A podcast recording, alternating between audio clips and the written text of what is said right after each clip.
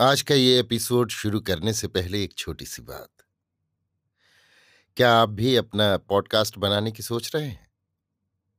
तो anchor try कीजिए। ये पॉडकास्ट बनाने का सबसे आसान तरीका है। नंबर एक, ये फ्री है। नंबर दो, इसमें कई सारे ऐसे टूल्स हैं जो आपको अपने फ़ोन और कंप्यूटर पर रिकॉर्ड और एडिट करने की फैसिलिटी देते हैं। नंबर तीन आप अपने पॉडकास्ट को डिस्ट्रीब्यूट भी कर सकते हैं, जिससे इसे स्पॉटिफाई और दूसरे प्लेटफॉर्म पर सुना जा सके। तो डाउनलोड कीजिए फ्री एंकर ऐप या विज़िट कीजिए एंकर डॉट एफ़ पर अपना पॉडकास्ट स्टार्ट करने के लिए। ये तो थी एक छोटी सी जानकारी, और अब शुरू करते हैं एपिसोड का सिलसिला। तो आज के एपिसोड में लीजिए सुनिए फणीश्वर नाथ रेणु के लिखे उपन्यास। मैला आंचल का भाग तैतीस, मेरी यानी समीर गोस्वामी की आवाज़ में। अमंगल, गाँव के मंगल का अब कोई उम्मीद नहीं। हर गौरी तहसीलदार दुर्गा के वाहन की तरह गुर्राता है। साले सब चुपचाप दफ़ा चालीस का दरखास्त देकर समझते थे कि ज़मीन नकदी हो गई। अब समझो, बोना और बलदेवा से ज़मीन लो। सब सालों से ज़मीन छुड़ा लेने के लिए कहा है मैनेजर साहब ने। लो ज़मीन, राम नाम का लूट है। अरे कांग्रेसी राज है तो क्या जमींदारों को घोल कर पी जाएगा? सुमृतदास बेतार की जीभ थकती नहीं, सुबह से ही बक बक करता जा रहा है।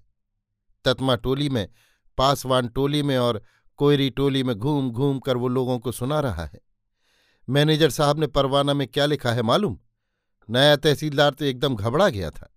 मैंने कितना समझाया? तहसीलदार, आप एकदम चुपचाप रहिए। जिन लोगों को दरखास्त देना है, देने दीजिए। जिस दिन मुकदमे की तारीख होगी उससे एक दिन पहले हम आपको एक नॉक्स बता देंगे। वही हुआ। जमींदार वकील तो सुनकर उछलने लगा। चाहे जो भी कहो, तहसीलदार बिस्नाथ प्रसाद ने कभी कोई नोक्स हमसे छिपा कर नहीं रखा। मैनेजर साहब ने क्या लिखा है मालूम है? सुमृत दास को एक बार सर्किल कचहरी में भेज दो। सुसलिंग मुसलिंग क्या करेगा? सुमृत दास, बुढ़ापे में यदि इज़्ज़त बचानी है। तो जरा होश हवास दुरुस्त रखकर बोला करो, समझे? कालीचरण की आँखें लाल लाल हैं। सुबह से ही वो सुमृतदास को खोज रहा है। सोशलिस्ट पार्टी के खिलाफ बूढ़ा कल से ही अटर पटर परोप गंडा कर रहा है। अटर पटर यानी अलूल जलूल समझे? हाँ पीछे ये मत कहना कि सोशलिस्ट पार्टी के लौंडों को बड़े छोटे का विचार नहीं। हम क्या बोले हैं? पूछो, लोगों से पूछो। बोलो जी गुलचरण। सुसलिंग पार्टी, सुसलिंग मत कहिए, सोशलिस्ट कहिए। बात तो सही मुँह से निकलती ही नहीं है और मुंशियाती बघारते हैं। जमींदार के तहसीलदार से और अपने मैनेजर से भी जाकर कह दो, रैयतों से ज़मीन छुड़ाना हँसी ठट्टा नहीं। पार्टी के एग्जीक्यूटिव में प्रस्ताव पास हो गया है, संघर्ष होगा संघर्ष, समझे? कालीचरण गर्दन ऐठता हुआ चला गया। करहत साहब को गुस्से में ऐठते देखा है ना, ठीक उसी तरह। सुमृत दास को कपकपी लग जाती है। आसपास बैठे हुए लोगों की भी दुखदुखी तेज हो जाती है। अभी तो ऐसा लगता था कि जुलुम हो जाएगा। अलबत्त देह बनाया है, कलिया कालीचरण ने। देख कर डर लगता है। सुसली सुसली सोशलिस्ट पार्टी में जाकर तो और भी तेज़ी से जलजल कर रहा है। संघर्ष क्या होगा? डा डिग्गा डा डिग्गा। संथाल टोली में दो दिनों से दिन रात मादल बजता रहता है। डा डिग्गा डा डिग्गा। औरतें गाती हैं। नाचती हैं झुमुर झुमुर दरखास्त नामंजूर हो गई। जमींदार ज़मीन छीन लेगा। कोठी के जंगल में जामुन और गूलर के बहुत फल लगे हैं इस बार। जंगली सुअर के बच्चे भी किलबिल कर रहे हैं। हल्के फाल को तोड़कर तीर बनाओ। लोहा महँगा है। रे हाय रे हाय डा डिग्गा डा डिग्गा कालीचरण ने कहा है संघर्ष करेंगे संघर्ष क्या? परस्ताब क्या?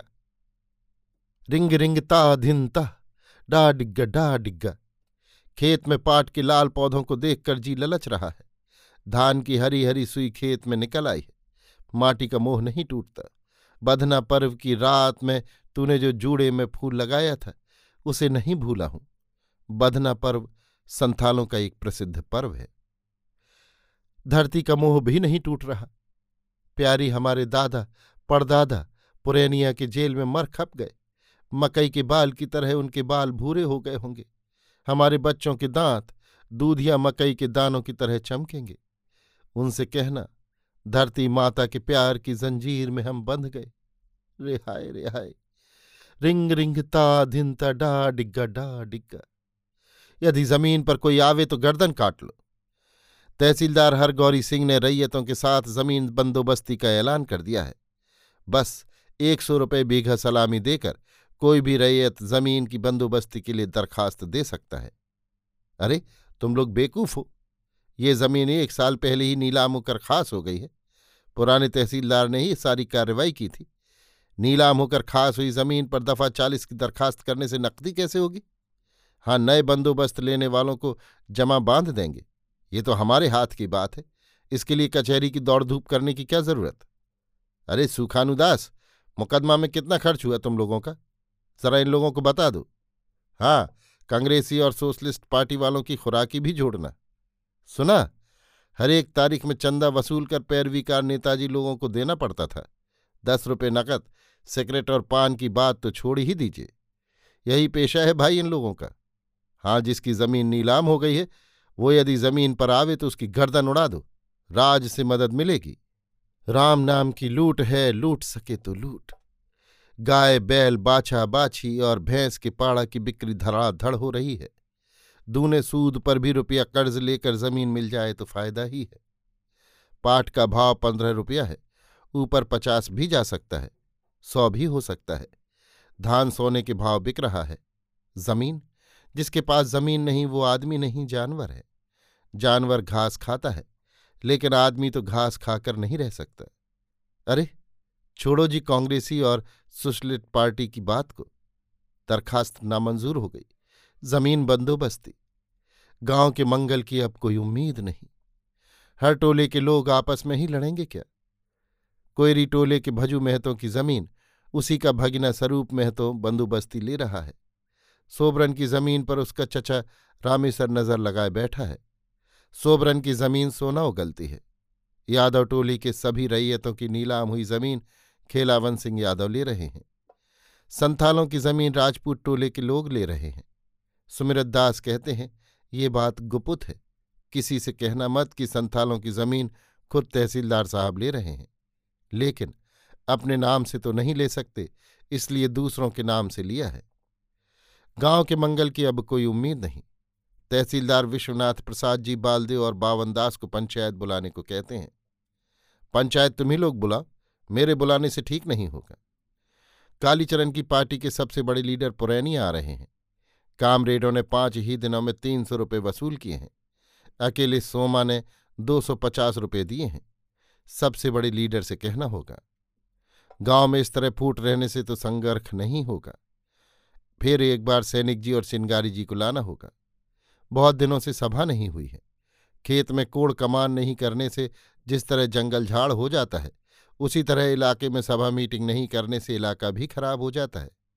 सेक्रेटरी साहब को भी इस बार लाना होगा।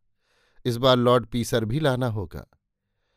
चरखा सेंटर की मास्टरनी जी और मास्टर जी लोगों में झगड़ा हो गया है। करखा मास्टर टुनटुन जी को मंगला देवी का सोशलिस्ट ऑफ़िस में रहना बड़ा बुरा लगता है। जब तक बीमार थीं, वहाँ थीं तो थीं। अब अच्छी हो गई तो वहाँ रहने की क्या आवश्यकता? और मंगला देवी को पटना से ही जानते हैं टुनटुन जी। गाँव तरक्की सेंटर में जब ट्रेनिंग लेती थीं, तभी से उड़ती थीं। व्यवस्थापिका जी इनके मिलने वालों से परेशान रहती थीं। रोज नए नए लोग। बहुत बार मंगला देवी को चेतावनी भी दी गई, लेकिन इनके मिलने वालों में कॉलेज के विद्यार्थी एमएलए साहित्य गोष्ठी के मंत्री जी, चरखा संघ के कार्यकर्ता तथा कई हिंदी दैनिकों के सहायक संपादक भी थे। व्यवस्थापका जी हार कर चुप हो गई। मंगला देवी की स्वतंत्रता पर आघात करके वो एक दर्जन से ज़्यादा व्यक्तियों का कोप भाजन नहीं बनना चाहती थी। इसीलिए व्यवस्थापिका जी ने मंगला देवी को इस पिछड़े हुए गाँव में भेजा था। लेकिन यहाँ भी? मंगला देवी बात करने में मर्दों के भी कान काटती हैं, पाजामा और कुर्ता पहनती हैं। बाहर निकलते समय खद्दर का दुपट्टा भी डाल लेती हैं। अधनाटा रंग सांवला और शरीर गठा हुआ है। आँखें बड़ी अच्छी, खास तिरहुत की आँख। है करगा मास्टर को वो तांत मास्टर कहती हैं और चरखा मास्टर को धुनिया मास्टर। जोलाहा धुनिया, मंगला देवी से क्या बात करेंगे? जब बीमार पड़ी तो झांकी मारकर भी देखने के लिए नहीं आते थे और आज नैतिकता पर प्रवचन दे रहे हैं। मंगला देवी इन लोगों को खूब पहचानती हैं। व्यवस्थापिका जी को लिखेंगे तो लिखें। क्या करेंगी व्यवस्थापिका जी? ऐसी धमकियों से मंगला देवी नहीं डरती। टुनटुन जी जो चाहते हैं सो वो जानती हैं। पटना से आते समय समस्तीपुर में उसे लेकर उतर गए। बोले, गाड़ी बदलनी होगी। बाद में मालूम हुआ कि वो गाड़ी सीधे कटिहार जाती है। दूसरी गाड़ी फिर सुबह आठ बजे, रात को बारह बजे धर्मशाला में ले गए। टुनटुन जी का परिचय और कहना नहीं होगा। बालदेव जी को खिलावन सिंह यादव ने साफ़ जवाब दे दिया है। सकलदीप का गौना होने वाला है। नई दुल्हन ससुराल में बसने के लिए आ रही है। बाहरी आदमी का परिवार में रहना अच्छा नहीं। चंपापुर के आसिन बाबू की बेटी है। जरा भी इधर उधर होने से बाप को चिट्ठी लिख देगी। बड़े आदमी की बेटी है। बालदेव जी ने झोली झंडा खेलावन के यहाँ से हटा लिया है। बालदेव की मौसी गाँव में घूम घूम कर शिकायत कर रही है। लेकिन बालदेव जी साधु आदमी हैं। मान अपमान से परे हैं। वे चुप हैं। लक्ष्मी उन्हें कंठी लेने के लिए जिद कर रही है। पुपड़ी मठ के महंत रामस्वरूप गुसाई आए हुए हैं।